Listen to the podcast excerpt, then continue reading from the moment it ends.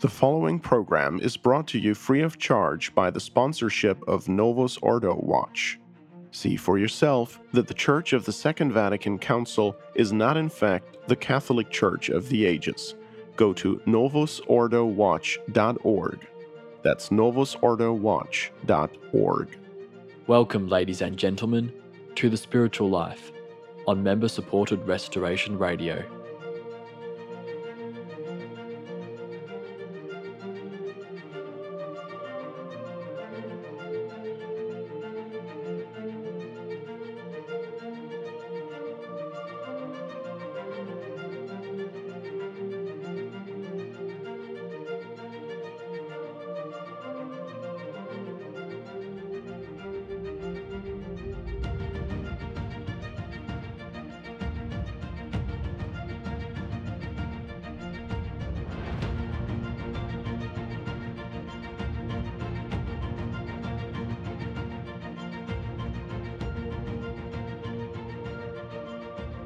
Here is your host.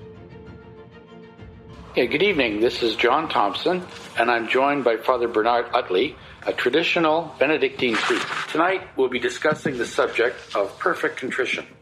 Father? Hi, John. Thanks. First of all, I wanted to explain that I was recording talks on The Spiritual Life on True Restoration Radio, and I took a break. And the reason why I took a break for a while was that back in March of 2015, both my parents died that same month. My father died March 7th, and my mother died on March 25th. So that was obviously a very difficult time. And so for that reason and other personal reasons, I decided to discontinue the radio show. And I wasn't sure if I was going to come back at all. I needed time to think and gather myself. However, there was still many topics that I still wanted to present in a forum that would reach more people than simply my own parish. And so I asked to start the show up again, but not every month. I'm only going to record a show every maybe 3 or 4 months because I always like to prepare carefully for these radio shows. And I wanted months in between episodes to prepare and read and reread sources and craft a decent presentation. Although the presentations might be a little longer, but they're not monthly. So please have patience with the talk. If it's a little long, you know, maybe listen to it in 2 sessions or 3 sessions. My philosophy is that I want to give as much as possible on a certain topic and have it be somewhat complete so that everyone has a relatively complete picture of the subject, even though it's not exhaustive. These things we could speak probably 10 hours on, 15 hours. But some of these subjects and some of the excerpts and quotes that I will read to you, most of you will not be able to acquire yourself or find. And frankly, you'll never hear it in other places. So the last show that we recorded for The Spiritual Life was the third part on prayer, which covered the topic of meditation. I had intended on following the show with a 2 or 3-part series on the prayer of contemplation. However, I decided that it would be best to do a show on what I consider to be the greatest or most important of prayers, before I delved into the lengthy and deep topic of contemplation. In my opinion, that most important prayer is none other than the act of perfect contrition, even more so than any other prayer or devotion. As radical as that may sound to some people, it's more fundamental. It really embodies the essential act of our religion. The reason why it is so important is because of the spiritual effects of this prayer, or rather, this act of the soul. It's not just a prayer that we recite, it's an act of the soul, of the will. It's not simply another prayer formula, but an act that does something or can do something immediately to the soul.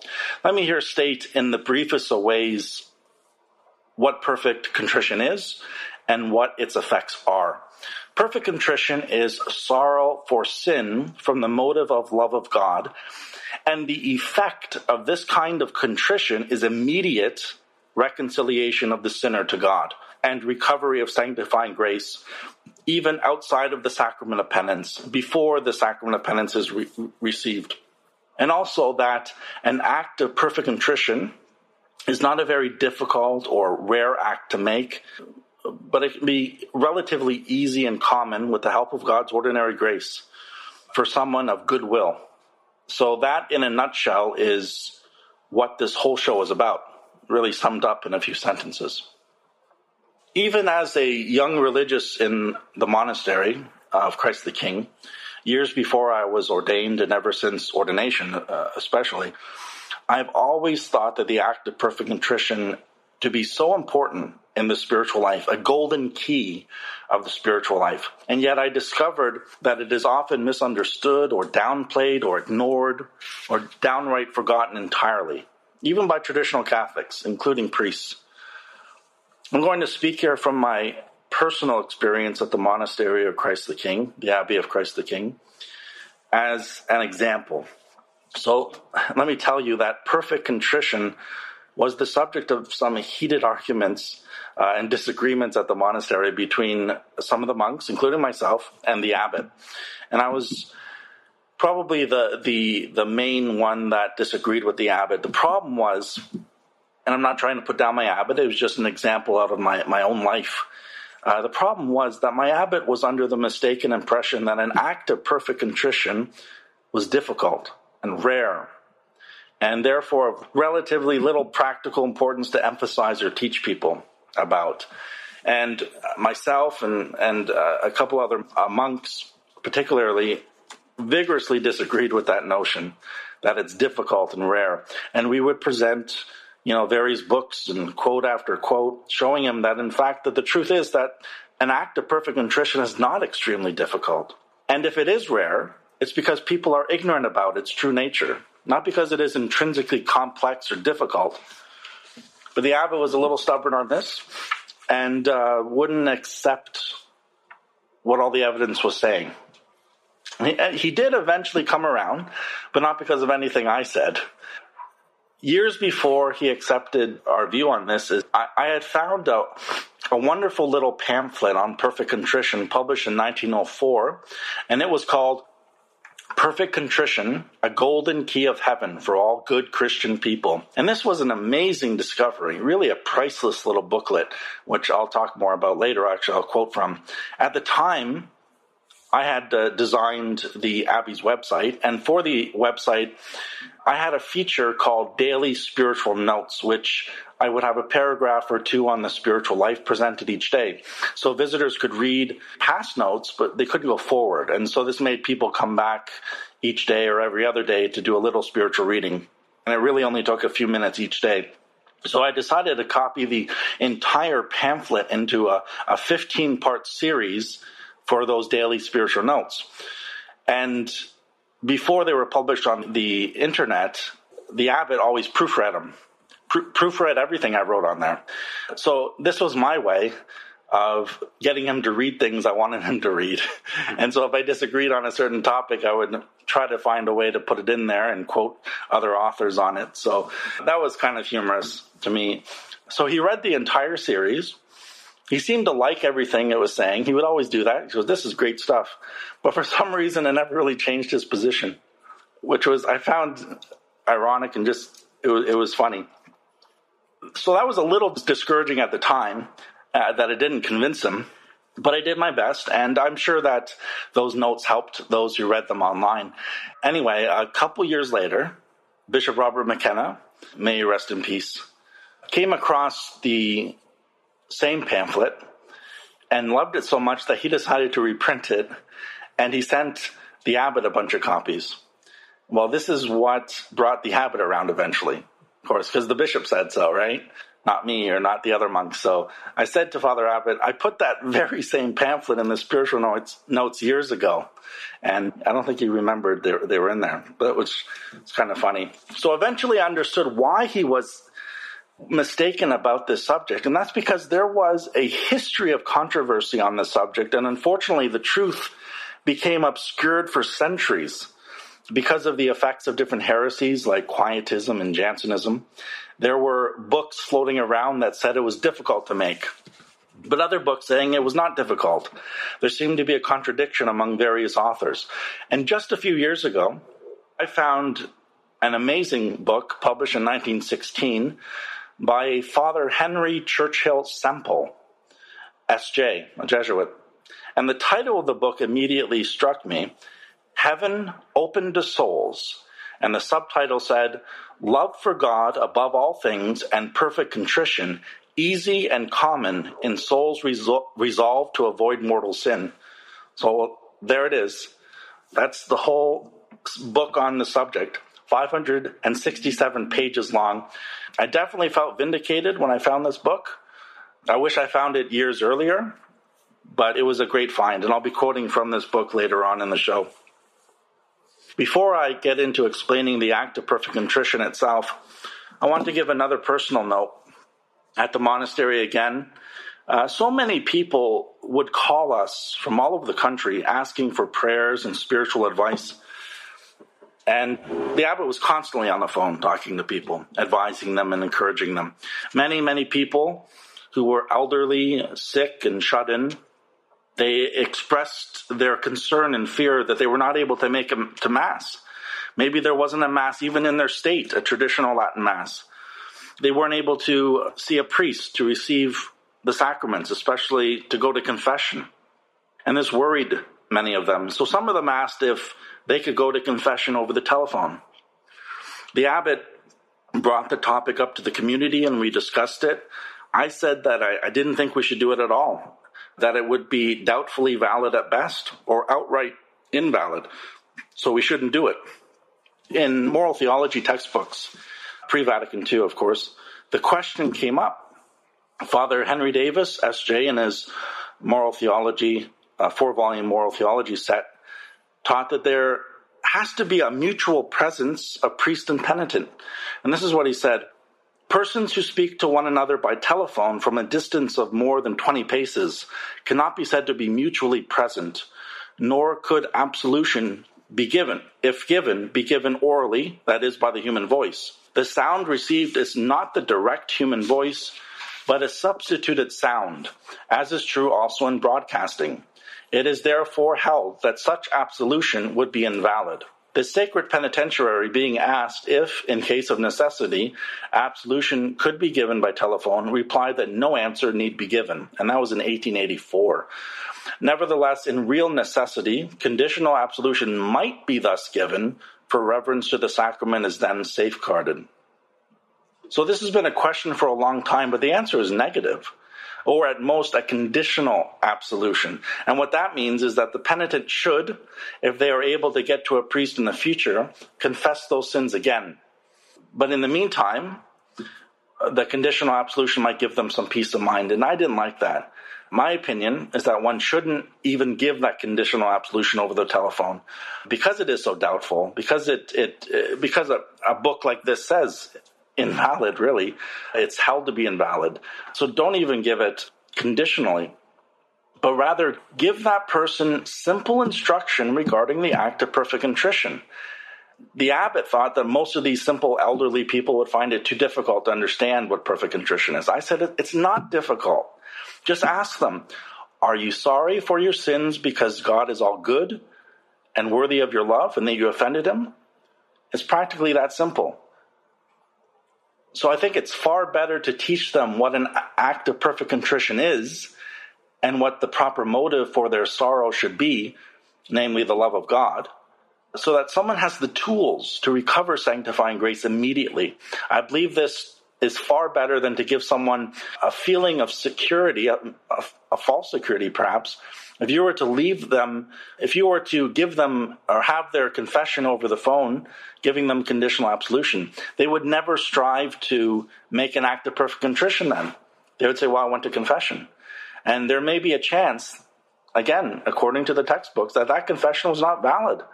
And so they would be still in their sins. The safest way, I think, is follow what moral theology textbooks say.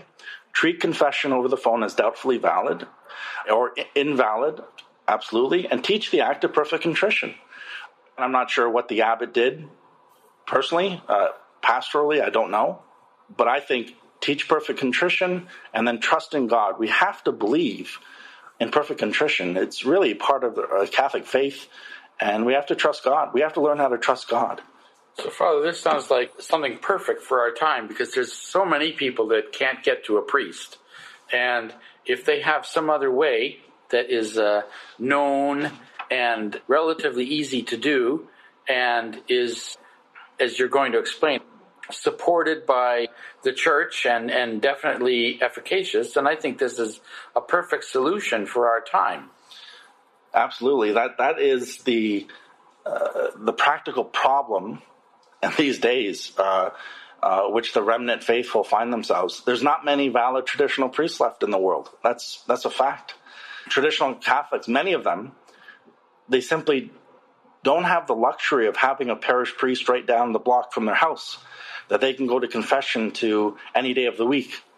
Many traditional Catholics have Mass available only once a month, sometimes even less, sometimes traveling hundreds of miles to a nearby chapel. So the faithful are really in spiritual danger today. God knows this, and he's already provided extraordinary channels of grace when the sacraments are not available. There is a way of recovering lost sanctifying grace when one is unable to receive the sacrament of penance, and that is the act of perfect contrition. And similarly, also, theologians and spiritual writers speak of and recommend the practice of making frequent acts of spiritual communion when it's impossible to receive the sacrament of Holy Communion. That's another topic for a future show. But you see the similarities between each thing. God is good. God is good. He's not a Pharisee in the sky. He's a father. And for him, divine charity, true love for him, is really the fulfillment of the law. The sacraments are the ordinary means, but for those who truly love God, he will love them in return. So I think today, most of all, traditional Catholics have to understand what the act of perfect contrition is and how to make it, and also spiritual communion. These two spiritual acts of the soul are vitally important, and now more than ever. Perfect contrition may mean the difference between salvation and damnation, heaven or hell, eternal torture and loss of God, or everlasting life and eternal happiness. I came across this quote from Cardinal Franzelin, who is generally considered the greatest theologian of the 19th century, heavily involved in Vatican Council, the First Vatican Council, the Vatican Council, and really the theologian to the popes. And he said this: "Could I preach throughout the whole world, of nothing would I speak more frequently than of perfect contrition." So coming from a man of his stature, that is impressive, I think. And I think today we, as traditional Catholics, we have to be aware of false devotions that are floating around. There's so many different magical prayers, basically, that are floating around, guaranteed prayers. Pray this little formula and you'll get this result on guaranteed. You'll release this many souls from purgatory. You'll instantly be saved. You'll whatever. There's so many different promises out there. And this act of perfect contrition is not like that at all. It's not something taken from private revelation. It's not an opinion from just a saint or a mystic. It's part of our faith. It's really based in the gospel. It's not taken from a vision or anything else. It's basically just loving sorrow or sorrowing love. It's divine charity. So let's get into the act of perfect contrition and explain what it is. Unfortunately, there isn't time to speak in depth. Even though the show will be rather long, I'm afraid it's going to be close to 2 hours, but I'm still not speaking in depth concerning so many points, concerning the various controversies and historical facts regarding the doctrine of perfect contrition. So I think it's more important. I'm just going to deal with the basics and leave the extras for now. So, Father, this is not a question then of just, you're not just going to give us a set of magic words. Like, it's not the words. It sounds like it's more really what is the actual love in the soul? Right. Yeah, it's to explain what the act is and what it does. And it goes far more than the words. And the words are actually unimportant. The movements of the will and heart are the essence of it. So let's get into what the act of perfect contrition actually is. And obviously, if this talk is about perfect contrition, it implies that there's such a thing as imperfect contrition. And in fact, there are two types of contrition, perfect and imperfect. So before we learn the difference between them, we have to know what contrition is. Contrition, as defined by the Council of Trent, is sorrow of heart and detestation for sin committed with the resolve to sin no more. Sorrow of heart and detestation for sin committed with the resolve to sin no more, unquote. So contrition is a sincere sorrow or sadness or grieving for our offenses against God, joined with a detestation or hatred for those sins, together with a firm resolve not to offend God again. So contrition, and this applies to perfect or imperfect contrition, either kind, must have certain qualities or characteristics in order to be true contrition. Contrition, in order to be true, must have four characteristics.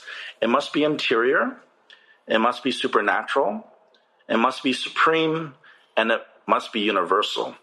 So all theology textbooks talk about this. These terms may sound technical or complicated, but they're actually very simple. Interior simply means that it must be sincere and genuine. It can't be mere lip service or going through the motions. It must come from the heart. So how often do we say, pardon me, I'm sorry about that, after we bump into someone when we're really not sorry, when inside we're thinking, come on, get out of the way.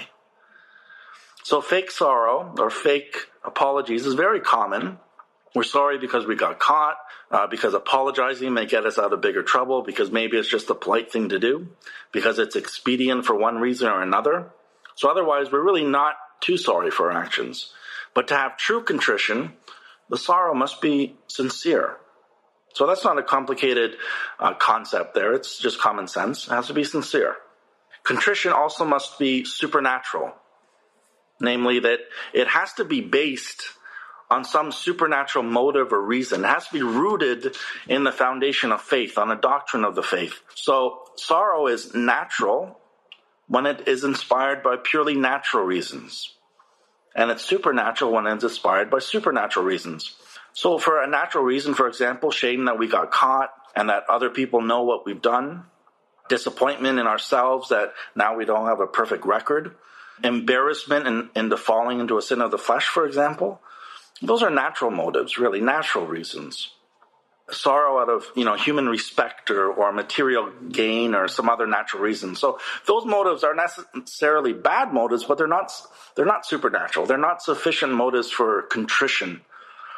They're more like remorse than like contrition. Contrition has to be supernatural in motive. It's because we, for example, offended God Almighty, or we want to save our immortal soul. We want to go to heaven. We want to avoid hell. So some motive that is based on a revealed truth of the faith. Contrition must also be supreme, or as it is sometimes termed, sovereign. So this doesn't refer to the intensity or fervor of the contrition in the emotions, but that we look upon mortal sin as the greatest evils, the supreme evil, worse than mere physical pains or monetary loss. And if we thought sin was bad, but not that bad, it's a faux pas, then our sorrow from offending God would not be complete. It would be mostly natural. We have to appreciate sin for what it is. It's an offense against the infinite God. A mortal sin is the supernatural death of the soul, the loss of sanctifying grace, the act which jeopardizes our eternal salvation. So that is the greatest of all evils. And if one really considered it as the greatest of all evils, it would imply that one would be willing to die rather than commit a mortal sin, that it would be better to suffer physically than commit so terrible an act. Again, a penitent may not explicitly think of all these things, but it has to be there implicitly. So for contrition to have this characteristic of being supreme, it doesn't mean that one loathes sin with the utmost emotion as possible. You can't always control emotion. Emotion is really not important here. It is sufficient to intellectually appreciate sin as the greatest of evils, even though it doesn't feel like it is. You can know something in your intellect and firmly believe it without it trickling down into your emotions. Someone, for example, may feel more disturbed at the death of his dog than his house burning down, but intellectually he would realize that losing his house was far worse, even though he loved the dog. But he's more emotionally attached to the dog, so he's going to feel it in a different way. So even if you don't have the greatest emotional love of God, you can have supreme sorrow if you hate sin as the worst evil that could have happened to you. And we'll come back to this emotional aspect later. I think it's important. Finally, contrition must be universal. Namely, you have to have sorrow, or you have to be sorry for all your mortal sins. You can't be sorry for 9 out of 10 of them, but still have affection for one of them, not willing to give it up. If you hold on to one mortal sin, for example, you cannot receive a valid absolution and confession. So when you deliberately conceal a mortal sin out of shame or human respect or attachment to it, the absolution is null and void. And if you purposely held back, you commit the added sin of sacrilege. So it's all or nothing when it comes to mortal sins. And this is the explicit teaching of the Catholic Church. And it's backed up by Scripture. St. James says, "Whosoever shall keep the whole law but offend in one point is become guilty of all." So the reason is that mortal sin is a turning away from God. One mortal sin empties the soul of sanctifying grace. Mortal sin is the abandonment of God. And it cannot coexist with sanctifying grace, which is the friendship with God, which is the finite participation of the very divine life and nature of God. And it results in the indwelling of the Holy Trinity in the soul. So either the soul is in mortal sin or is in the state of sanctifying grace, one or the other. You can't be in both. That's why you have to have contrition for all your mortal sins. And although we should be contrite for all our venial sins, strictly speaking, it's not necessary in order to be in the state of grace. You should be sorry for all your venial sins. But venial sin is not the same kind of sin as mortal sin. Mortal sin is a breaking with God, a turning away from Him. And venial sin is more is a cooling of fervor, a slight offense that doesn't break that bond of friendship. So together with this universal contrition for mortal sins, you have to have a firm purpose of amendment of life, a firm and efficacious resolve to not sin again. At least that must be our sincere desire at the moment of confession or the moment of making an act of contrition. You have to resolve, even though you may intellectually realize that the chances are I might fall again, but I'm not going to think about that. I'm going to, right now, I don't want to sin ever again. I'm truly sorry, and as far as I'm concerned, I'm never going to commit those sins again. I don't want to commit those sins again. And so that's why this must be a sincere resolve to change our life. God cannot be tricked. He reads the heart.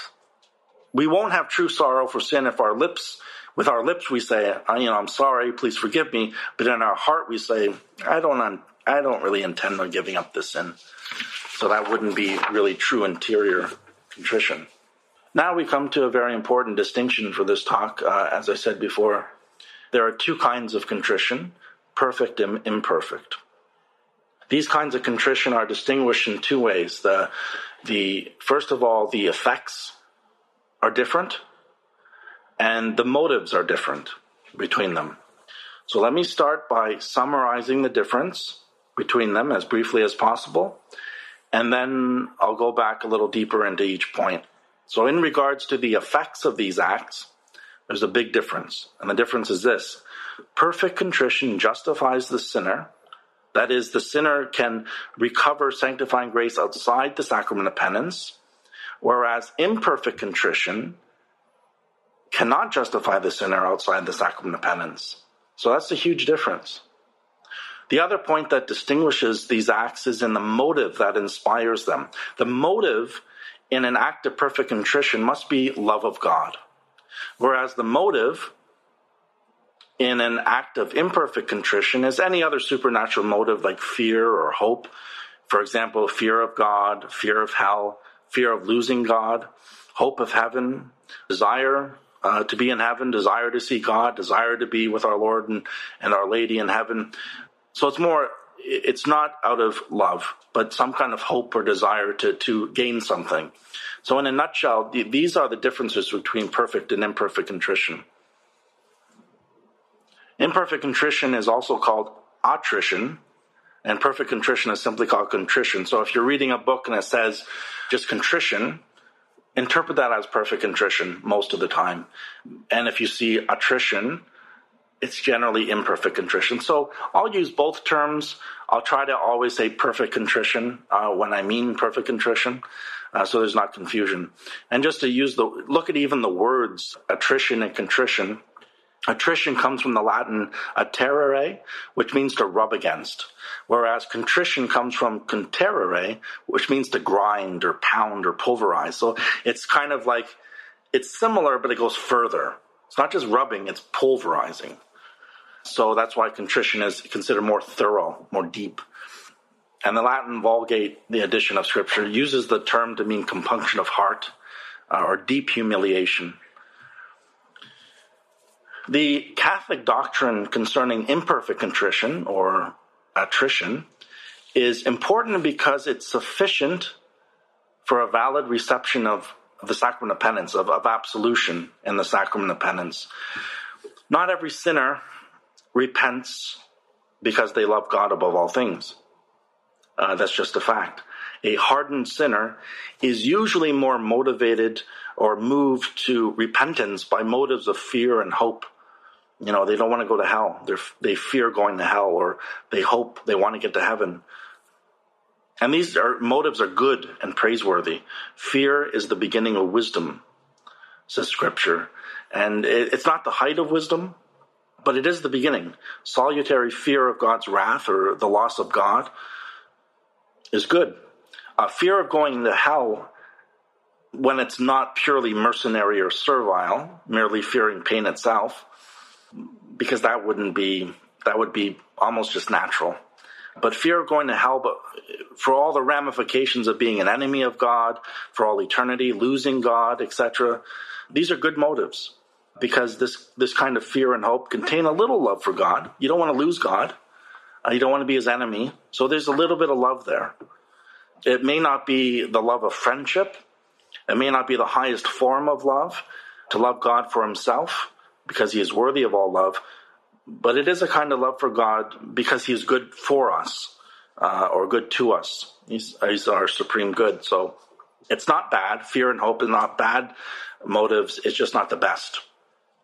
Martin Luther, and other so-called reformers during the Protestant Reformation explicitly taught that fear of hell is not a worthy motive for attrition, and makes a sinner an even greater sinner and a hypocrite. The Council of Trent rejected this error, and they said this by defining this: as to that imperfect contrition, which is called attrition, because it is commonly conceived either from the consideration of the turpitude of sin or from the fear of hell and punishment, the Holy Synod declares that if, with the hope of pardon, it exclude the wish to sin, it not only does not make a man a hypocrite and a greater sinner, but is even a gift of God and an impulse of the Holy Ghost. So the Council of Trent is directly contradicting the teaching of Martin Luther there. And elsewhere, the Council of Trent teaches, quote, "If anyone saith that the contrition, whereby one thinks over his years, by pondering on the grievousness, the multitude, the vileness of his sins, or the loss of eternal blessedness, and the eternal damnation which he has incurred, is not a true and profitable sorrow, let him be anathema." So they are condemning that notion that fear is a bad motive. So, Father, I guess in terms of the sacrament of confession, there are two kinds of contrition. Imperfect and perfect, either one is good enough. I guess with the sacrament of penance, you know, what God is looking for is just sorrow for your sins and an intention to amend your life. But you're saying that perfect contrition is another thing that stands on its own. Absolutely. But it's important to understand, too, that both attrition and perfect contrition, both imperfect contrition and perfect contrition, they're both sufficient for a valid reception of the Sacrament of Penance. And that is very important because not every sinner is going to have perfect contrition. And it is a doctrine of the Church that attrition is sufficient. That is very important. The Sacrament of Penance was instituted by our Lord to revive a sinner from spiritual death, to restore the soul to the state of sanctifying grace. And really, our Lord gave a tremendous power to his apostles and their successors and assistants, the bishops and priests, really the power to raise a soul from supernatural death, to mystically wash souls with the precious blood of our Lord Jesus Christ. And it's for this reason that Holy Communion is called the Sacrament of the Living, because you have to be in a state of grace to receive our Lord worthily. You already have to be living God's life, the life of sanctifying grace. But the Sacrament of Penance is called the Sacrament of the Dead, that it revives someone from the dead to life. Now, outside of the Sacrament of Penance, attrition alone will not recover this grace for you. You can be sorry intensely for your sins out of tremendous fear of hell, but that motive is not good enough to affect your spiritual resurrection, or in theological terms, your justification. If you are in mortal sin and you are sorry for your sins out of fear of hell, and that's a good motive, you will remain in your sins until you go to confession. But that's not true of perfect contrition, and that is the amazing thing about it. So there are two questions to consider now. What are the effects of perfect contrition? And how hard is it to make an act of perfect contrition? And these are really two different questions. It's very easy to prove from theology, and really no one denies it, that perfect contrition obtains sanctifying grace immediately, reconciling the sinner to God. But I wanted to provide evidence of this Catholic truth, because many of us perhaps are ignorant of it. It's not spoken of as often as I think it should be. But before we get into that, we have to explain what makes perfect contrition perfect. So perfect contrition is called perfect because its motive is truly the best motive you can have, the most perfect motive, namely the love of God, because he is all good and worthy of all our love. And that is charity, to love God above all things for his own sake. We can love God for himself, as he is in himself, for his own sake, because he's all good, all beautiful. He's infinite love itself, infinite life, infinite truth. And this is called the love of benevolence or love of friendship. We just love him because he's lovable. We just love him because he deserves to be loved. Or we can love God because he is good to us, that he created us and has given us the chance of heaven, that he continually assists us and surrounds us with his fatherly providence, that he, the Son of God, became man and died for our salvation. So we can love him for those reasons as well. So in other words, to love God for being so good to us. And that love is sometimes called amor concupiscentiae, love of concupiscence. Concupiscence, not in the sense of a lower animal desire, but the desire of the needs of the soul. It's not as perfect as loving God simply because he's worthy of our love. God is worthy of our love even if he never gave us anything. Even if he never gave us the chance of heaven, he would be worthy of love because he's infinitely holy, infinitely good, infinitely beautiful. He's infinite love itself. He's lovable in itself. So he's worthy of our love. But he's also worthy of our love because of the things he's given us and done for us. The love that we are really looking for in the act of perfect contrition is that we are truly sorry for all of our sins because they offended God, because he's all good and worthy of all our love, and not because what he's done for us. That is the love that we should strive for. Without losing that love of gratitude, we should love him because he's done for us, but primarily we need to be grateful. He deserves our supreme love for those reasons, but perfect love of God is disinterested love, essentially.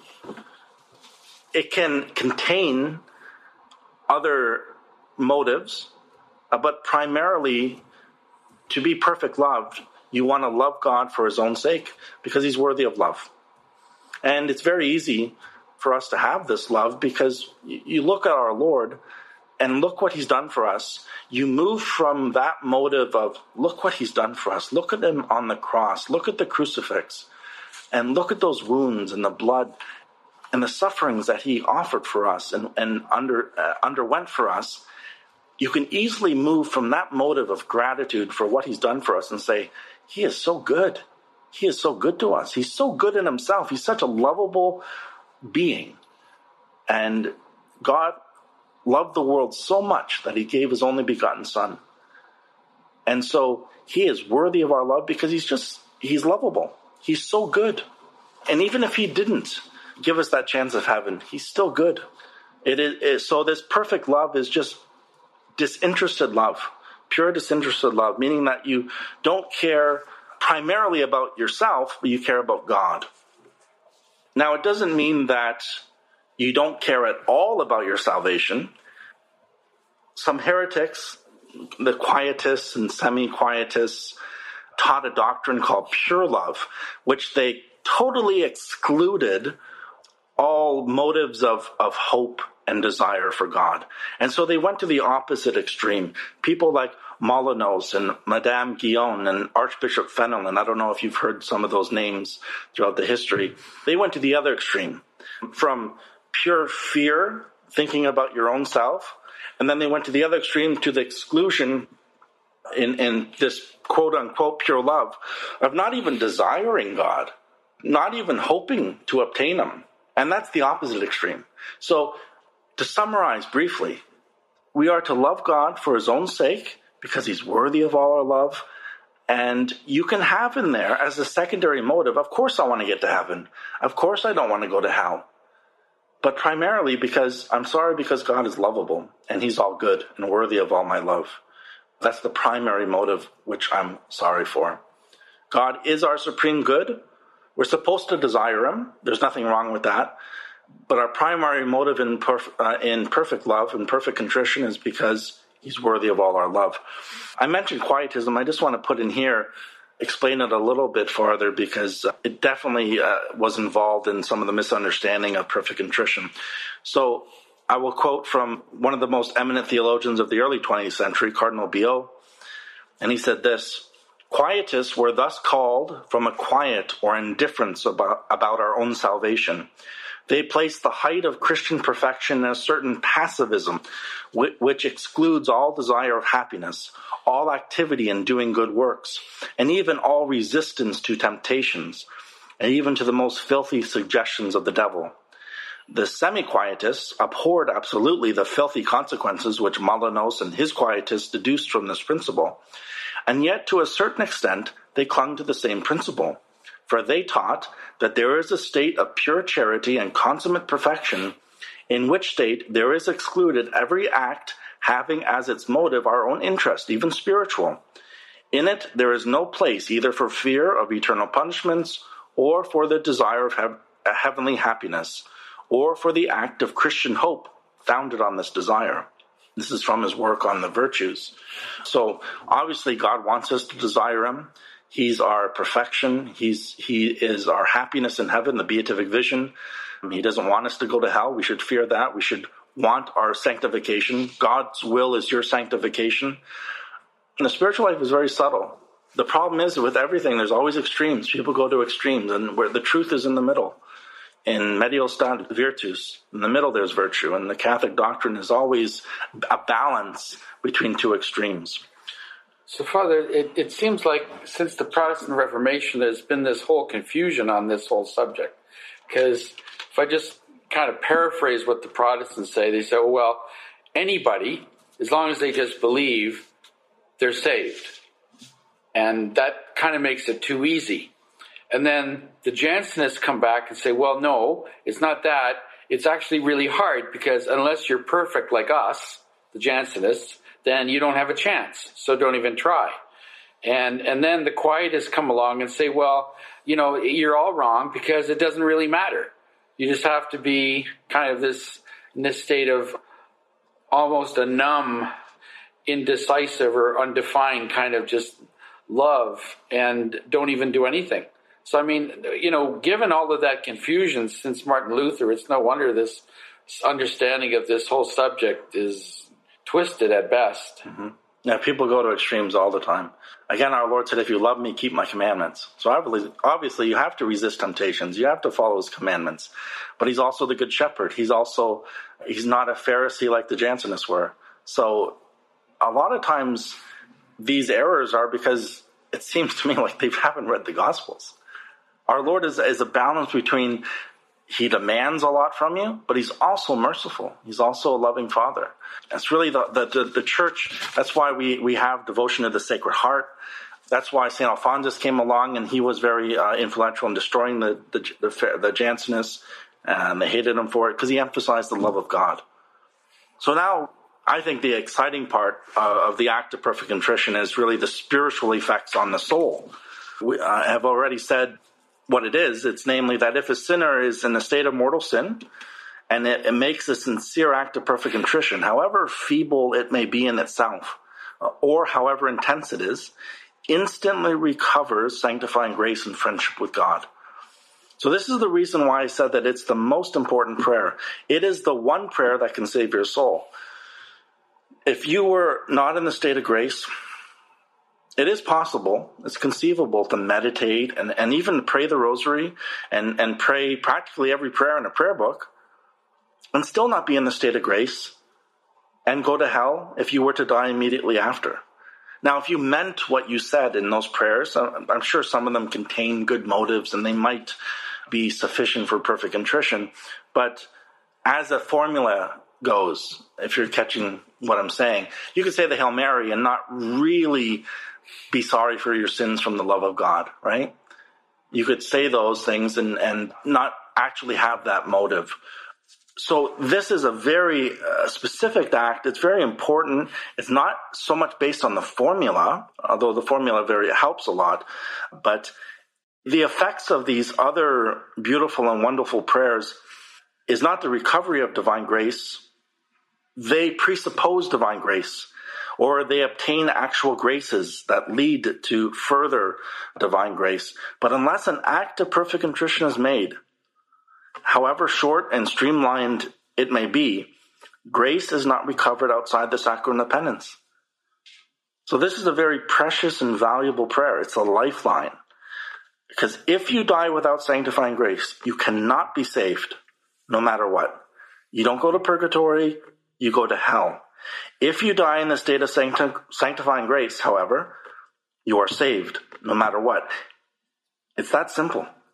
You may have to go to purgatory to expiate your sins for a while, to suffer the temporary punishments for sin, but you cannot go to hell with sanctifying grace. It's impossible. You'll be saved. So nothing is more important than that fact. Nothing is more important in this life than to die in the state of grace. Because if you don't, your life is an utter failure. If you do, you succeeded in the purpose of life. So sanctifying grace cannot be too highly valued. It is the pearl of great price. And let us remember what the state of sanctifying grace is. Sanctifying grace is a profound transformation of the soul, whereby the soul is infused with the participation of God's own divine life and nature. In the words of St. Peter the Apostle, we become partakers in the divine nature. And because of this participation, this is what makes us children of God by a supernatural adoption. We become like to God in a mysterious way, but a profound and real way. We become temples of the Most Holy Trinity, in which the Father, Son, and the Holy Ghost come and dwell. They dwell in the just soul as in a home. And as the Catechism says, it makes us heirs of God and destined for heaven. So without sanctifying grace, no beatific vision, which is the essence of heaven, that which makes heaven to be heaven, is to see God and possess God face to face as he is. Another fact is that we're only able to merit supernaturally, that is, obtain the increase of sanctifying grace, or to obtain a greater degree of glory and happiness in heaven. In order to merit supernaturally, you have to be in the state of grace. So when you commit a mortal sin, you not only lose sanctifying grace, you will lose the ability to merit supernaturally. You're dead. You can't grow anymore. You can't grow spiritually in that state. Therefore, it's so important to recover the state of grace as soon as possible. One, you want to be in the state of grace because your salvation depends upon it. Two, you want to have that ability to recover past merits. And theologians say when you repent and recover grace, you also recover. It's like having a bank account that now you have no access to if you lose it. And then when you gain the grace back, then you have access to that treasury again. So you want to be in the state of grace as soon as possible to recover the past merits of all your good works and acts of love and prayer and the ability to keep on growing spiritually. So you don't want to, and you should not put off recovering sanctifying grace after a fall, not even an extra minute if we can help it. Now, it has to be stressed that these effects takes place in the soul even before the sacrament of penance is received. As soon as the sinner makes an act of perfect contrition, he or she is immediately justified. So where there is true charity, which is the perfect love of God, that is where God will be. Some people have the mistaken view that the act of perfect contrition is only effective perhaps at the moment of death. So you make the act, and if you were to die, then you'd be in the state of grace, or if you were to be martyred, or only after absolution is received. But that's not the fact. Immediately, that's the truth. Immediately. Now, it is certainly true that in order for an act of perfect contrition to be true and sincere, you have to have the intention of confessing those mortal sins in the sacrament of penance, or at least you have to implicitly intend this. You cannot be sincerely sorry for your sins because you love God above all things unless you are willing to do and to follow God's commandment and follow his will. It's God's will that we submit ourselves through the sacrament of penance to the power of the keys, as it is called, the power of binding and loosening that Christ gave to his apostles, to the church. And this intention of going to confession doesn't have to be explicitly there, but it has to be implicitly. You can't say to yourself, I'm truly sorry for all my sins because I love God above all things, but I have no intention of going to confession. And that's not a true contrition. The question then arises, when do you have to go to confession? Some books say as soon as possible, but that's not the common opinion. St. Alphonsus' opinion was that you should go within a month.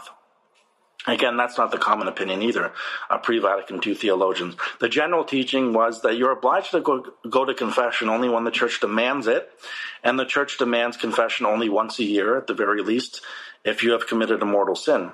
Of course, I'm not recommending leaving it for that year, of course, but it wouldn't be another mortal sin if you put it off. It would be dangerous, however. You don't want to get into that state of just negligence, and I recommend that you go to confession as soon as it's reasonably possible. You don't have to go the next day. You don't have to rush out. If you're going to Mass the next Sunday, go to confession. Go when it is not of grave inconvenience, but go relatively soon so you don't forget. You do have to mention those sins in confession, but at least you have the peace of mind that you're in a state of grace, that at least if I were to die this very night, I would be saved. I wouldn't go to hell. So it's very important to make that act of perfect contrition immediately and not to go to communion. You're not allowed to go to communion until you go to confession. That's a strict law of the church. For Holy Communion, you have to go to confession if you have mortal sin on your soul. For other sacraments, like other sacraments of the living, like confirmation and holy matrimony and holy orders, it is sufficient to make an act of perfect contrition, then receive those. You want to receive those sacraments in the state of grace, and then go to confession at the next time. I wanted to provide some quotes to prove not only that perfect contrition obtains for you sanctifying grace, but also immediately, even before the actual reception of the sacrament of penance. Now, I'm sure that our listeners are not denying this truth, but it's important just to lay it out. This is the faith. First, let me quote from the Catechism of the Council of Trent.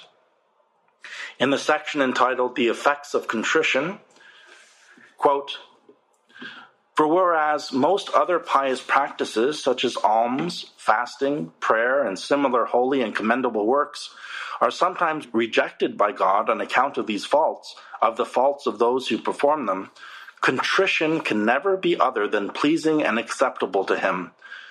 From Psalm 50, "A contrite and humble heart, O God," exclaims the prophet, "thou wilt not despise." Nay more, the same prophet declares elsewhere that as soon as we have conceived this contrition in our hearts, our sins are forgiven by God. I said, I will confess my injustice to the Lord, and thou hast forgiven the wickedness of my sin. Of this truth we have a figure in the 10 lepers, who, when sent by our Lord to the priests, were cured of their leprosy before they had reached them, which gives us to understand that such is the efficacy of true contrition, of which we have spoken above, that through it we obtain from the Lord the immediate pardon of all sins." Unquote. So very powerful words from the Catechism of the Council of Trent, immediate pardon of all our sins. The Council of Trent says, "It sometimes happens that contrition is perfect through charity and reconciles man with God before the sacrament of penance is actually received." Unquote. In the theology textbook by Monsignor Pohl, it's edited by Father Proust. This is actually a 12-volume theology set. It's very good. And usually priests just refer to it as Pohl Proust. It explains that the council originally intended to declare that perfect charity always, that is, by its very nature, effects immediate justification. But they chose the word sometimes. They gave up this intention out of respect for Pope Hadrian and Cardinal Cajetan, who had taken the opposite view, of course, as private theologians, because it sometimes happens that even in a true council of the church, there's going to be some conflicts of opinions and views, and there's going to be pressure from different schools of thought. And what is declared by general council, of course, is never going to be wrong, but sometimes things are left out for various reasons, sometimes political or whatever. On this topic, I wanted to quote from that book I mentioned before, Heaven Open to Souls by Father Semple. Dealing with this teaching of the Council of Trent, he quotes from the book History of the Council of Trent by Pallavicino. And this author says this, quote, "There had also been prepared a canon condemning whoever shall deny that contrition by which the penitent, cooperating with divine grace through Jesus Christ, repents of his sins for God with the purpose of confessing and satisfying, remits sin. But Balthazar Heredia, Archbishop of Cagliari, remonstrated that that was the teaching of Cajetan and Adrian, and thence it ought not be condemned." Father Semple continues, "It was the policy of the council to censure by its anathemas only errors of heretics and not all the mistakes of loyal sons of the church. However, this incident manifests that this teaching of Cajetan and Adrian was regarded by the council as peculiar and contrary to the common teaching of theologians even before the Council of Trent." So clearly the doctrine is that perfect contrition, you recover sanctifying grace immediately before the sacrament of penance. Pohl Proust says this. This is another very important proof. When Bias ventured to deny that except in case of necessity or martyrdom, perfect contrition, even if accompanied by a desire to receive the sacrament of penance, remits sin, his assertion was condemned by Pius V. Now, Bias, or rather his full name, Michael Dubé, he was born in 1513, and he became eventually a professor of theology at the University of Louvain. And in 1551, he began to teach false doctrines that received opposition by other theologians, and eventually his theses or ideas were sent to the Pope. Pope Pius IV silenced him, but because Bias didn't obey, Pope St. Pius V issued a bull condemning explicitly 79 different teachings of Bias.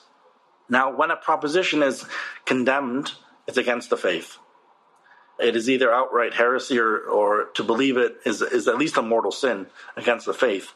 It also means that the opposite of the condemned proposition is of the faith. Bias has several statements that are important for the subject of perfect contrition. The primary one is the one referred to by Pohl Proust, and this is explicitly what it says. Remember, this is condemned. "Through contrition, even when joined with perfect charity and with a desire to receive the sacrament, a crime is not remitted," that's a sin, "is not remitted without the actual reception of the sacrament, except in case of necessity or of martyrdom," unquote. So this statement is condemned. So in other words, when there is contrition inspired by perfect charity, perfect contrition, along with a desire to receive the sacrament, sins are remitted without the actual reception of the sacrament, and not merely in the case of necessity or martyrdom. That's what the church was saying, is that, no, it's not a special thing. It's not just for, in case of martyrdom or a strict necessity. It's any time you make an act of perfect contrition. Let me give a few other statements of bias which were condemned. These are very important actually today for other reasons. Remember these are condemned. The opposite is the truth. Proposition 31. Perfect and sincere charity, which is from a pure heart and good conscience of faith, faith not feigned, and he's quoting 1 Timothy, can be in catechumens as well as in penitents without the remission of sins. And the 32nd proposition, that charity, which is the fullness of the law, is not always connected with remission of sins, unquote. So in other words, bias taught that there can be true charity in the soul, which is the perfect love of God, and yet that soul can still be in mortal sin. This is condemned by the church. Where there is charity, there is not mortal sin, but the state of grace, the state of sanctifying grace. Charity and sanctifying grace go hand in hand. They cannot be separated. Where there is true charity, there is the state of grace. A catechumen, a non-believer, by the actual grace of God, can make a true act of perfect love for God and be justified, even before the actual reception of the sacrament of baptism, just as in the same way a sinner can recover sanctifying grace by an act of perfect contrition, which is sorrow inspired and motivated by the perfect love of God, even before the actual reception of the sacrament of penance. So there's a perfect parallel. Each has to have at least an implicit desire for the sacrament. One cannot explicitly have the opposite intention. That would not be true charity. But where there is charity, there is God, because God is charity, as St. John the Apostle wrote. The primacy of charity is fundamental to Catholicism. And unfortunately, this basic truth is not understood by some traditional Catholics, and that's scary. One final quote, I think, as we can find book after book, which teaches the efficacy of perfect contrition. Let me quote from the Prince of Theologians, St. Thomas Aquinas, in the Summa. He teaches, quote, "Sin is committed through the heart's inordinate love. Therefore, it is destroyed by sorrow caused by the heart's ordinate love, and consequently blots out sin." So sorrow blots out sin. In the article entitled "Whether Slight Contrition Suffices to Blot Out Great Sins," he writes, "Every sanctifying grace blots out every mortal sin, because it is incompatible therewith. Now every contrition is quickened by sanctifying grace. Therefore, however slight it be, it blots out all sins." That reminds me of the epistle of St. James. It says, charity covers a multitude of sins. Right. Absolutely. It's the same thing. Absolutely. I have a longer excerpt from a wonderful little book. I don't know if little is the word, but it's a great book called Pardon and Peace. It was written in 1946 by Father Alfred Wilson. It is republished. I believe Roman Catholic Books republish it. I highly recommend it, especially to anyone who's a little scrupulous. It definitely dispels fear and anxiety in regards to the sacrament of penance. But I have a longer excerpt out of there that I found really helpful. Quote, "Any sacrament which obscured the divine mercy and made God appear an exacting tyrant would have to be rejected. Our whole point is, however, that confession proves the exact opposite. Confession is not necessary to appease God's anger and win his pardon. An act of perfect contrition gains us instantaneous pardon and immediate restoration to grace. The truly contrite receive pardon as readily and as quickly as the good thief. We must not allow our faith in the readiness of God to forgive to be dimmed or obscured by confession. Otherwise, our attitude towards God will be far more misguided than that of non-Catholics. They endeavor to honor the mercy of God, whereas the Jansenistically minded dishonor it. Confession expresses a human need, not a divine need, and is necessary to satisfy man, not to satisfy God. When our Savior instituted confession, he was thinking of us, not of himself. Whenever there is sincere contrition, he pardons in a flash, and would pardon without more ado, if such an arrangement were good for us. He saw, however, that it would not be good for us to be let off without an apology for serious sin. Parents often insist on an apology from an erring child, even when they have long since forgiven it in their hearts. They insist, not for their own sake, but for the sake of the child, whose ultimate good they unselfishly consider. In the same way, God insists on an apology from us, for our sake, not for his. It is evident that penitents often fail to realize this. because if they did realize it, they would not approach confession as they do. Many of them seem to think that they have no hope of recovering the divine friendship until they have been through all the formalities of confession, and woe betide them if they make any slips. What a complete misconception of the sacrament. In that case, God is more difficult to propitiate now than he was before the Incarnation. If they are truly contrite, they are already in the grace and friendship of God. Confession is designed not to placate the divine justice, nor to win a tardy concession of mercy, but to enable us to gain the maximum benefits of divine mercy. If you are contrite, he has already forgiven you. And confession means that he wants to enfold you in his arms and bathe you in his precious blood." Unquote. And this doctrine of charity and sanctifying grace in the soul goes back really to the Gospels and the New Testament. St. John the Apostle wrote, "Dearly beloved, let us love one another, for charity is of God, and everyone that loveth is born of God." Perfect love, therefore, and justification are closely bound up as to exclude the state of sin. When you have true charity, you're born of God. St. Peter Chrysologus wrote this, "You wish to be absolved? Then love. Charity covereth a multitude of sins. What is worse than the crime of denial? And yet Peter was able to expiate this solely by love." Unquote. And I remember I came across St. Augustine explaining, charity covereth a multitude of sins. He said it covers even from God's sight. And God sees everything, and therefore covering means obliterating. It's gone. He doesn't even see it because his love is there. And to quote the theologian of theologians, the Word incarnate, our Lord himself, he himself said, "He that hath my commandments and keepeth them, he it is that loveth me. And he that loveth me shall be loved of my Father, and I will love him." So charity is the fulfillment of the law. And not this new age, hippie, LUV type love, but true supernatural love of God above all things and our neighbor for the sake of God. So basically our Lord teaches this doctrine that where there is true love for him, there's sanctifying grace. Jesus answered and said to him, "If anyone love me, he will keep my word, and my Father will love him, and we will come to him and will make our abode with him." So now we are at the million-dollar question, I think, is an act of perfect contrition hard to make or relatively easy? And this is where I encountered disagreement in the monastery as a young monk studying theology. From my studies, I knew it was the true Catholic doctrine that an act of perfect contrition was not especially difficult. However, there existed a prejudice, as I mentioned at the beginning, in the mind of my abbot, for example, that it was difficult. And that's not entirely his fault. There were older priests and professors in theology who taught this or inculcated this into the minds of their seminarians or students.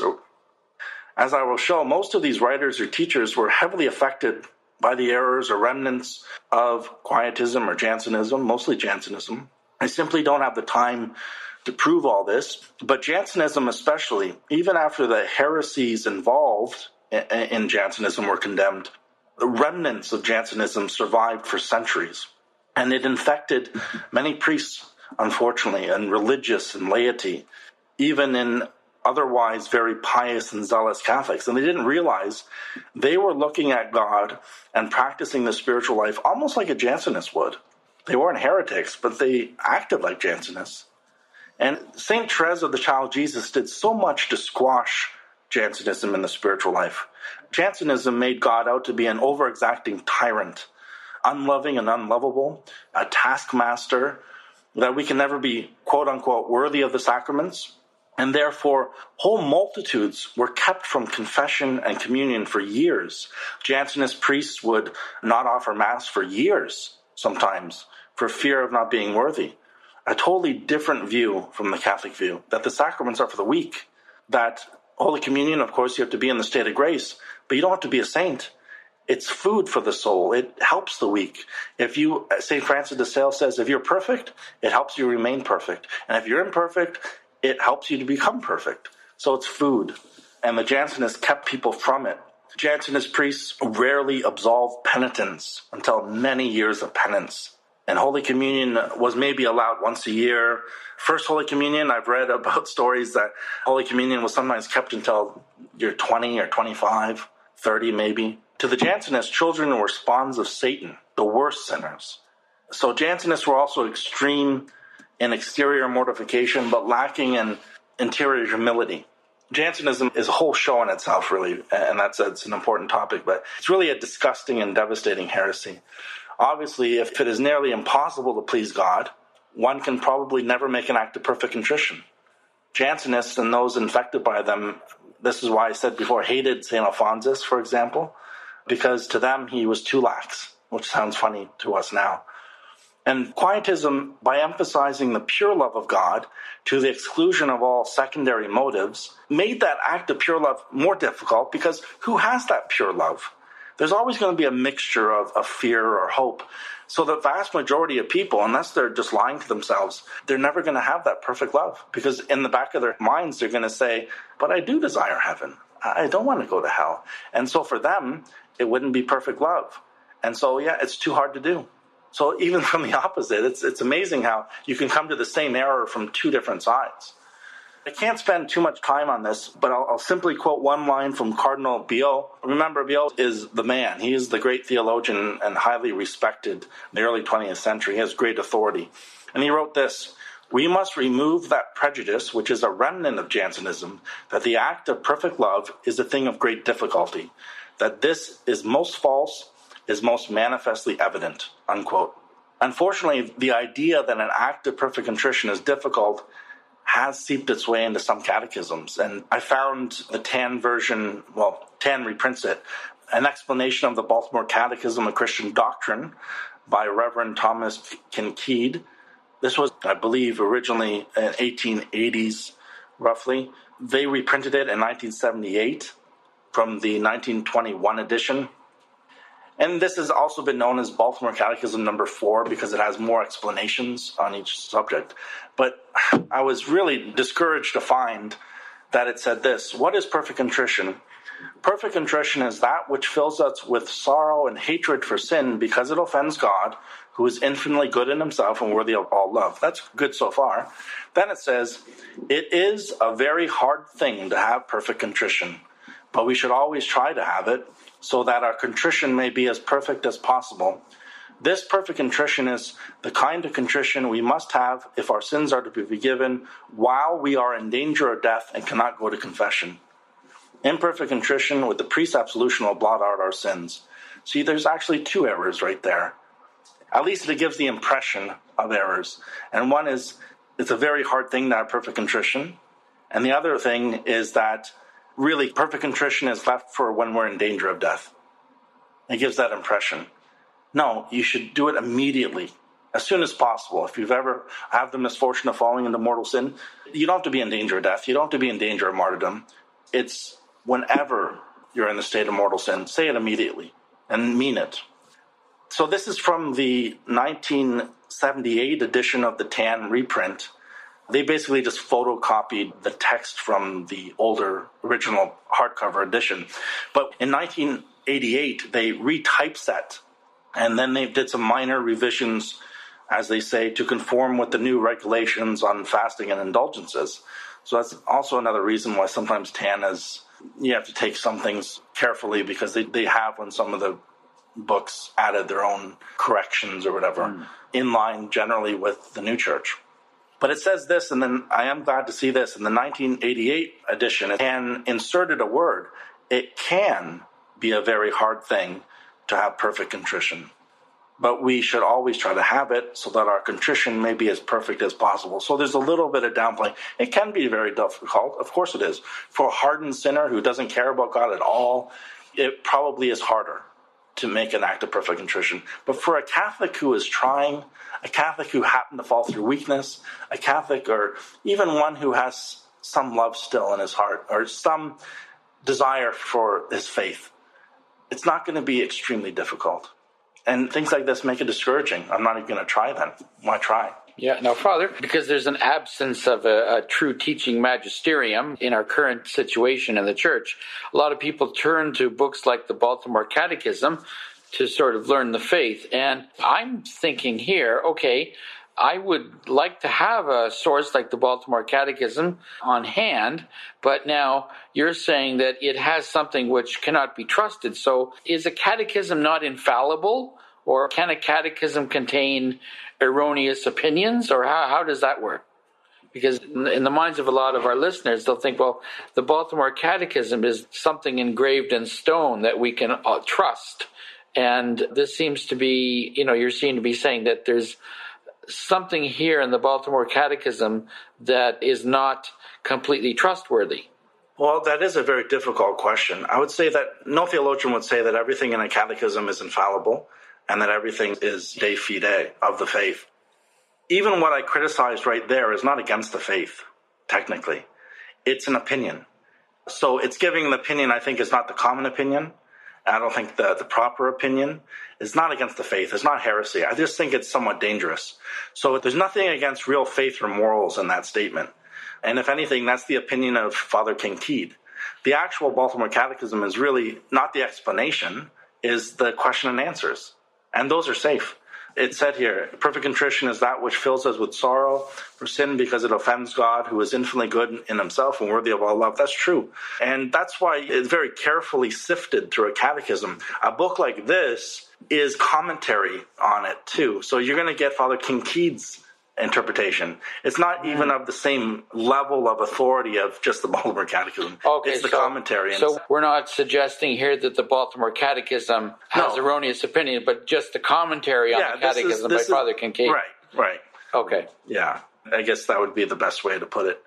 Okay. That this is really an opinion, and unfortunately some people are more infected by it, that's all. And I don't think it's against the faith. I wouldn't call Kinkead a heretic. No. He's not saying anything heretical. I just think he's not saying the common teaching of theologians and definitely the more weighty common consent of theologians after Council of Trent for sure. Yeah, it's a pity because he's offering his opinion in this book, in his commentary, but it's a pity that his opinion is not the same as the more common opinion. Well, let me give you an example. I'm very glad that the popular adult catechism book, My Catholic Faith, by Bishop Merrill, 1954 edition especially, it gave the right doctrine. It said, the question is it easy to make an act of perfect contrition sincerely? And it said, it is easy if we sincerely wish to love God.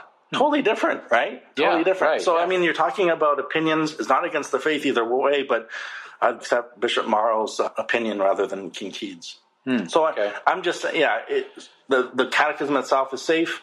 Some of the commentary, perhaps, it's just, I'm not trying to put any doubt into Catholic minds, but the more you read, the more you understand that there is legitimate room for opinions by some Catholic authors. There's the faith, then there's some theological opinions or different approaches. There's different schools of thought. There's different schools of spirituality. One's going to emphasize this aspect. One's going to emphasize this. Neither against the faith. There's different opinions on different theological questions. That's the way it is. And the more you read, the more you discover that. And you don't let it destroy you because the faith is still the faith. The dogmas are still the dogmas. I quoted enough authority to show that is the faith. Sort of like the question, which religious order is the best? Of course, the Benedictines went to the oldest, right? Yeah, naturally. So let me just say this. If you read in any book that an act of perfect contrition is very rare or very difficult, that's not heresy per se, but it is wrong, I think. It's not the common teaching of theologians for the past few centuries for sure, and not really the mind of the church. Another reason why there is misunderstanding on the difficulty or ease of making an act of perfect contrition is, I think from the very word perfect, immediately people think, perfect? I'm not perfect. I can't do anything perfect. Or perfect gives this connotation of being difficult, even of itself, even naturally, but that's a shame. The word perfect can be misleading. These adjectives are describing a kind of contrition, not the degree of intensity of the act itself. It's all about the motive for the contrition, and that really changes what the contrition is and its effects are. There's a world of difference between a perfect act of contrition and an act of perfect contrition. Where you put that word perfect makes a lot of difference.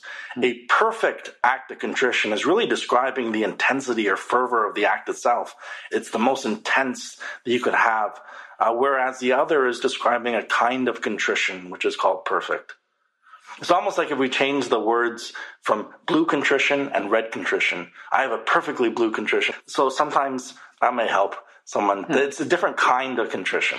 A perfect act of contrition is describing the intensity or fervor. And not everyone can or does make perfect acts of contrition. Maybe a saint does, they more intensely. But everyone can make an act of perfect contrition. There's degrees. There's degrees to this act. And does that make sense? Mm-hmm. For instance, St. Mary Magdalene, her act of perfect contrition was so intense that St. Thomas Aquinas believed that she not only was forgiven all her sins, but all the debt of temporal punishment, all the remnants of sin were taken away. So and that was so perfect, an intensity of fervor. But the good thief even had that. And our Lord said, today you'll be with me in paradise. So obviously he had some charity there, some perfect contrition. So there are degrees to perfection. Perfect does not depend on the intensity of the sorrow or the length of the time. So it doesn't become more perfect just because it lasted that day, a day or 2 days or 3 weeks. It can be done in a second, an act of perfect contrition. Sorrow is perfect when it is motivated by charity, by love of God, period. It could be even a split second. Father Semple, from that book, Heaven Open to Souls, he said, quote, "No particular degree of intensity in sorrow is necessary. St. Thomas Aquinas was followed by all the scholastics in this matter. Howsoever slight the sorrow is, provided that it is contrition, it blots out all sin. Many writers, Pope Hadrian VI and Soto, Eunan, Estius, Lupus, required intense sorrow or charity." And this is Pope Hadrian, is quoting a pope as a private theologian, may have been even before he was pope. The command of Christ that we should love God with our whole heart refers to the love of appreciation. Sorrow, to be perfect, need not last a definite length of time. The contrary appeared to be taught by some writers, and even bishops, it is said, were found who refused absolution to dying sinners on the ground that their sorrow had not been protracted. Unless these two instances have been misunderstood, forgiveness through the sacrament was made difficult, unquote. And that's terrible. And that's bad theology leads to bad practice and bad spirituality. If you think that your contrition has to be protracted a long time, of course you're not going to absolve dying sinners. You don't have enough time. And that's a shame. That's a travesty of the sacrament. On the topic of the emotional side of contrition, I found this excerpt from Abbot Eugene Boylan, in his book, Difficulties in Mental Prayer. This is 1944, quote, "A different type of error is that of trying to feel our acts. The essential act of love of God is made in the will, and therefore, unless it overflows into the emotions, it in itself cannot be felt. The well-known doctrine of true contrition should be kept in mind in this connection. True sorrow for sin is a turning away of the will from sin and manifests itself in a determination of the will to avoid it in the future. It is quite compatible with a strong animal liking for the sinful pleasure felt in the lower appetite and consequent pain in giving it up. So too in prayer, if our acts proceed from the will, it does not matter whether they affect our feelings or not. As long as we will to love God, by that very fact, with the help of grace, we do love him," unquote. And then there are the countless examples through the Gospels of sinners approaching our Lord with true repentance and our Lord declaring them justified. Their contrition is sometimes barely manifest, but of course our Lord sees it in their heart, be it ever so small, and he blesses it. St. Mary Magdalene, many sins are forgiven her because she has loved much. The parable of the Pharisee and the publican. Two men went up to the temple to pray, the one a Pharisee and the other a publican. The Pharisee stood and began to pray thus within himself, God, I thank thee that I am not like the rest of men, robbers, dishonest, adulterers, or even like this publican. I fast twice a week. I pay tithes of all that I possess. But the publican, standing afar off, would not so much as lift up his eyes to heaven, but kept striking his breast, saying, O God, be merciful to me, the sinner. This is an act of contrition. I tell you, this man went back to his home justified rather than the other. For everyone who exalts himself shall be humbled, and he who humbles himself shall be exalted. Palsied man, our Lord said to him, be of good heart, son, thy sins are forgiven thee.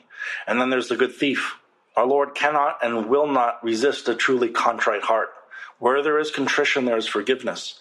And where there is charity, there is his sanctifying grace and divine indwelling. I think one of the best arguments for the relative ease or ability for someone to make an act of perfect contrition is the argument about the Old Testament. It's simplest if I just quote to prove this point. The theology textbook Paul Pruce says this, quote, number one, proof from Scripture. The ancient covenant knew neither baptism nor penance, and under it adult sinners had no other means of obtaining forgiveness than perfect contrition. It is impossible to assume that the New Testament is inferior in this respect to the Old. Consequently, perfect contrition of itself, that is, without the sacrament, though not without a desire for the same, must have the power to forgive sins in the new dispensation also, unquote. So here we're speaking of a relative ease and it being relatively common. We're not saying that everyone in the world has perfect contrition. We're not saying everyone's saved, but that it's possible with ordinary grace to make this act. That it's not an extraordinary mystical phenomenon seen once a century. It's there, of course, for the non-believer, for someone prejudiced by a false religion or for a hardened sinner. It may certainly be more difficult to make an act of perfect contrition than an act of imperfect contrition motivated by the fear of hell. It may be a little harder, but it doesn't mean that the act of perfect contrition is hard of its own nature.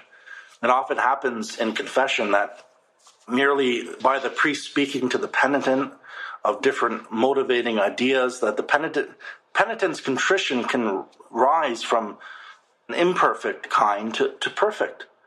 You know, they start realizing, oh, I hurt God, I love God, he's worthy of my love, and they start crying, and their motive again is changed and transformed, and they become perfect within a few seconds.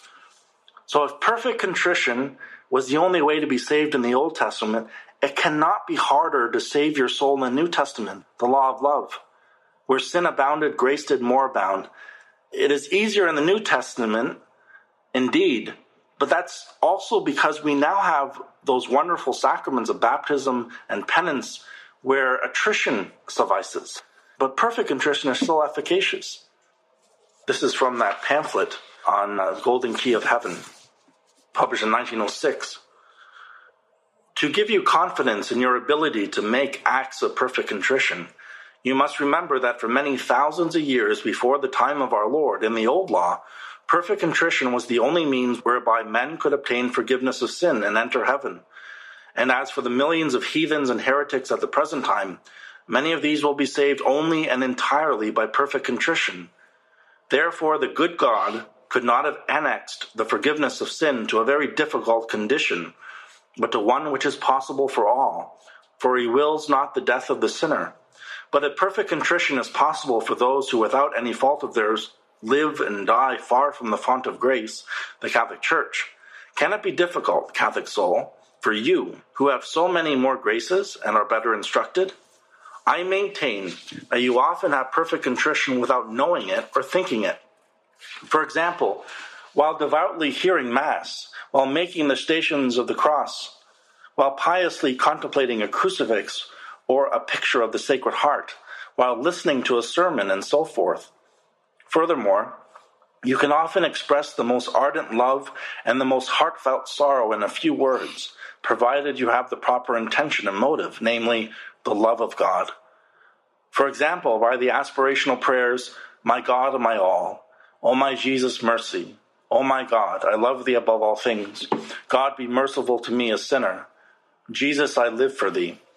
Finally, perfect contrition cannot be beyond our reach because God has given it the power to produce such excellent effects. Therefore, he desires us to excite ourselves to it, and he will help us to do so, unquote. I think that's an excellent quote. I've kept that many years in my files. One of the main reasons why this perfect love cannot be difficult or rare is that Jesus Christ commands us to perfect love. He commands that we love God with all our heart, mind, and strength. And this is to love God above all things, not in intensity. It's not something very difficult. If he said this is the greatest and first commandment and no one can do it, he would commanding impossible things. The greatest and first commandment is to love God above all things for his own sake. It's recorded in Deuteronomy, and this is to quote Father Semple. The greatest and first commandment is to love God above all things for his own sake. It is recorded in Deuteronomy and in the Gospels of St. Matthew, St. Mark, and St. Luke, and in the epistles. It is published by Moses and by our divine Lord and by the apostles. God imposed this yoke, burden, command on the conscience of each member of the human race for all the centuries from its first creation to the last judgment. He does not command impossibilities, but by commanding admonishes us to do what we are able and to ask for what we are not able. And he aids us so that we may be able. This is a fundamental maxim of Christianity. It is thus worded by St. Augustine, the Doctor of Grace, and is adopted as its own by the Church in the decree of the Council of Trent and in many other infallible pronouncements." Unquote. So everyone should have memorized that act of contrition, which is given by the Baltimore Catechism, and it's very common. I will read it, and then we'll analyze it a little bit to show you. "Oh my God, I am heartily sorry for having offended thee, and I detest all my sins because I dread the loss of heaven and the pains of hell, but most of all because they offended thee, my God, who art all good and deserving of all my love. I firmly resolve with the help of thy grace to confess my sins, to do penance, and to amend my life. Amen." So if we analyze this formula, we see that it contains all the ingredients necessary for perfect contrition. So that if we recited this formula and actually mean what we say, then we would have perfect contrition. It's that simple, if we meant what we said. First, let me analyze this. Oh my God. Here we're addressing God, in which we have to have faith to believe he exists. That it isn't sorrow addressed to the community, but to God. Sin is primarily an offense against God. I am heartily sorry, sincerely sorry, from the heart. This is interior sorrow. Sometimes people do not say heartily in the confessional. Sometimes they say hardly sorry. So try to avoid that. Since if you meant what you said, then it would certainly go against contrition. I detest all my sins. This is universal sorrow for all mortal sins. Because I dread the loss of heaven and the pains of hell. And so these are imperfect motives. They're sufficient for attrition and a valid absolution. But the formula goes on. But most of all, because they have offended thee, my God, who art all good and deserving of all my love. That is the key sentence of the whole act. This is the heart of perfect contrition, or rather the motive that we're looking for, love of God for his own sake, because he is worthy of love, because he is infinitely good, and not so much what happens to us. And then, of course, the formula includes the firm purpose of amendment, the good and firm resolution to avoid sins in the future, to confess them, to make satisfaction for them by penance, and to amend our life. Everything is in that formula. However, it is a formula. It's a guide. And all these motives actually can be implied by a simple movement of the heart towards God in sorrowing love or loving sorrow. God reads the heart. So at first, it is good to recite this formula, and we really have to in confession, we should, or a similar formula. But we should let these motives sink into our minds and hearts so that they should become part of us, an habitual frame of mind, so that we are in the habit of making this act of contrition every day and at a moment's notice, especially in the danger of death. At that moment of death or that dangerous time, we will think about what we are accustomed to think about. And this is, humorously, there are many stories of people driving along in their car and they hit a patch of ice and they spin around and they're going into a ditch and the person in the car starts praying, "Bless us, O Lord, and these thy gifts which we are about to receive." So they're saying grace before meals, right before they're about to die. So if you're in the habit of saying the act of perfect contrition, it's going to come to your mind more easily. And if you get used to saying it in a very simple way, sometimes just a movement of your heart, having all those motives, most likely you're going to do that in a dangerous situation. And that may mean for you, if you're not in the state of grace, that may mean your salvation. That simple act, that simple habit. So it'd be good to say it at least once a day? Yeah, we should say it every day, I think, or even simplified. I'm sorry that I offend you, Lord. I love you above all things. Like, even simplified. So it can become so second nature and so simplified that everything can be really contained in a few words. And so this act of perfect contrition may be made in various forms. We can express it in our own words. Sometimes, as I said, oh my God, I love thee above all things, my God and my all. Oh Jesus, I love you, have mercy upon me. It could be really contained in that. And if you meant all those things, it could be really an act of perfect contrition. So we're going to close soon. There's a side topic that I really wanted to add to this talk, even though it will extend the talk a little longer, so bear with me. It's this, that when we make an act of perfect love for God, or an act of perfect contrition, we also make satisfaction for past sins. We expiate past sins. In other words, we decrease our purgatory time, partially or even completely. And this is another reason why we have to practice perfect contrition and make an act of perfect contrition as often as possible. It really should be our go-to prayer. Over the years, I've collected many quotes and excerpts on this subject that many people may not have had the privilege of reading. So I'm going to present them here because they're so valuable and so very encouraging. I think many people get the idea that the only way to make satisfaction for our debt of sin is by extraordinary sufferings or penances, hair shirts, fasting, scourgings, pilgrimages on your knees. So without these, many people think it would be futile to hope to bypass purgatory. But this is not so.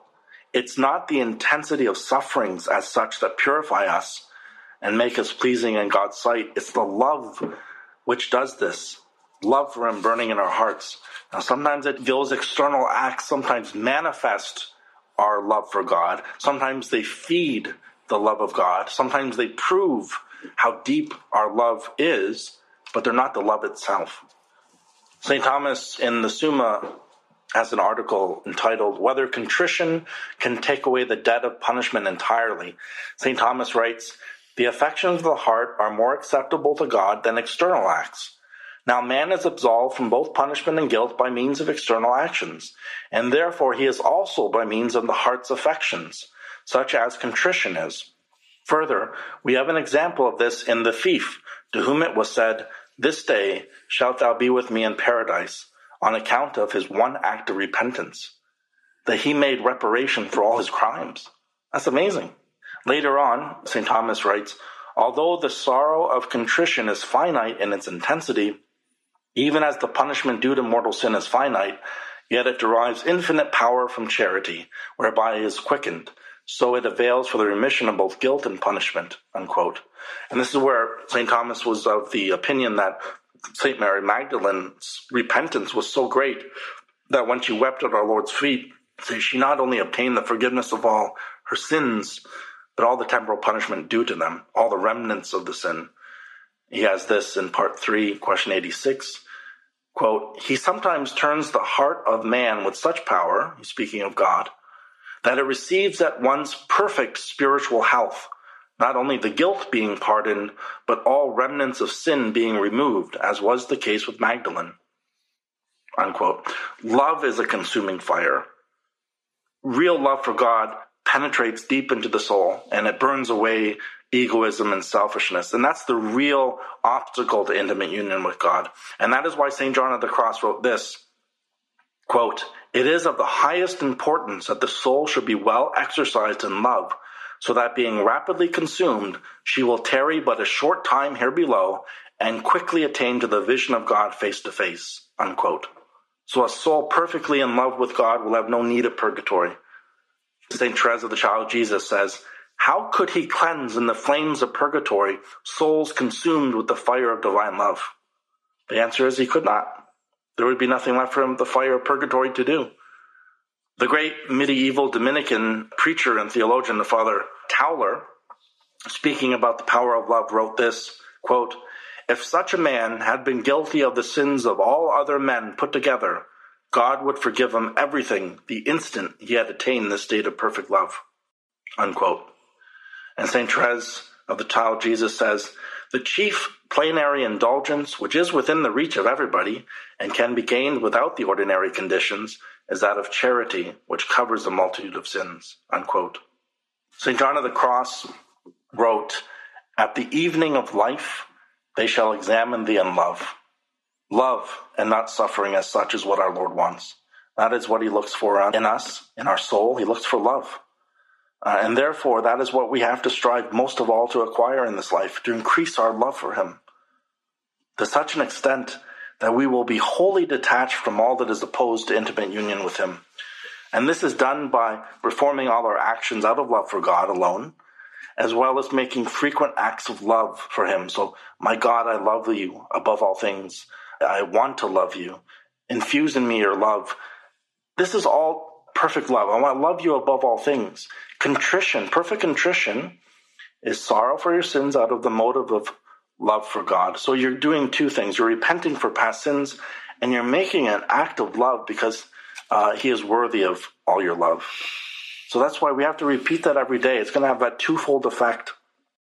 And remember that the sufferings in purgatory, they're completely useless as far as merit is concerned. You're completely passive. You're not meriting there. It doesn't increase our love for God. Only on earth can we merit an increase of love. St. Therese of the Child Jesus says, "I cannot fear purgatory. I know I do not merit to enter, even into that place of expiation with the holy souls. But I also know that the fire of love is more sanctifying than the fire of purgatory.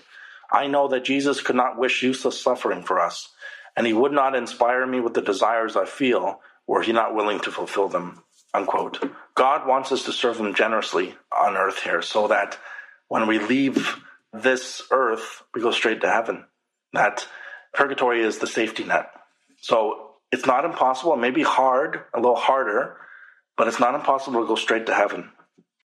So whatever we can do in this life, whatever it takes to satisfy our debt and purify our soul in this life is a very small in comparison with the sufferings of purgatory.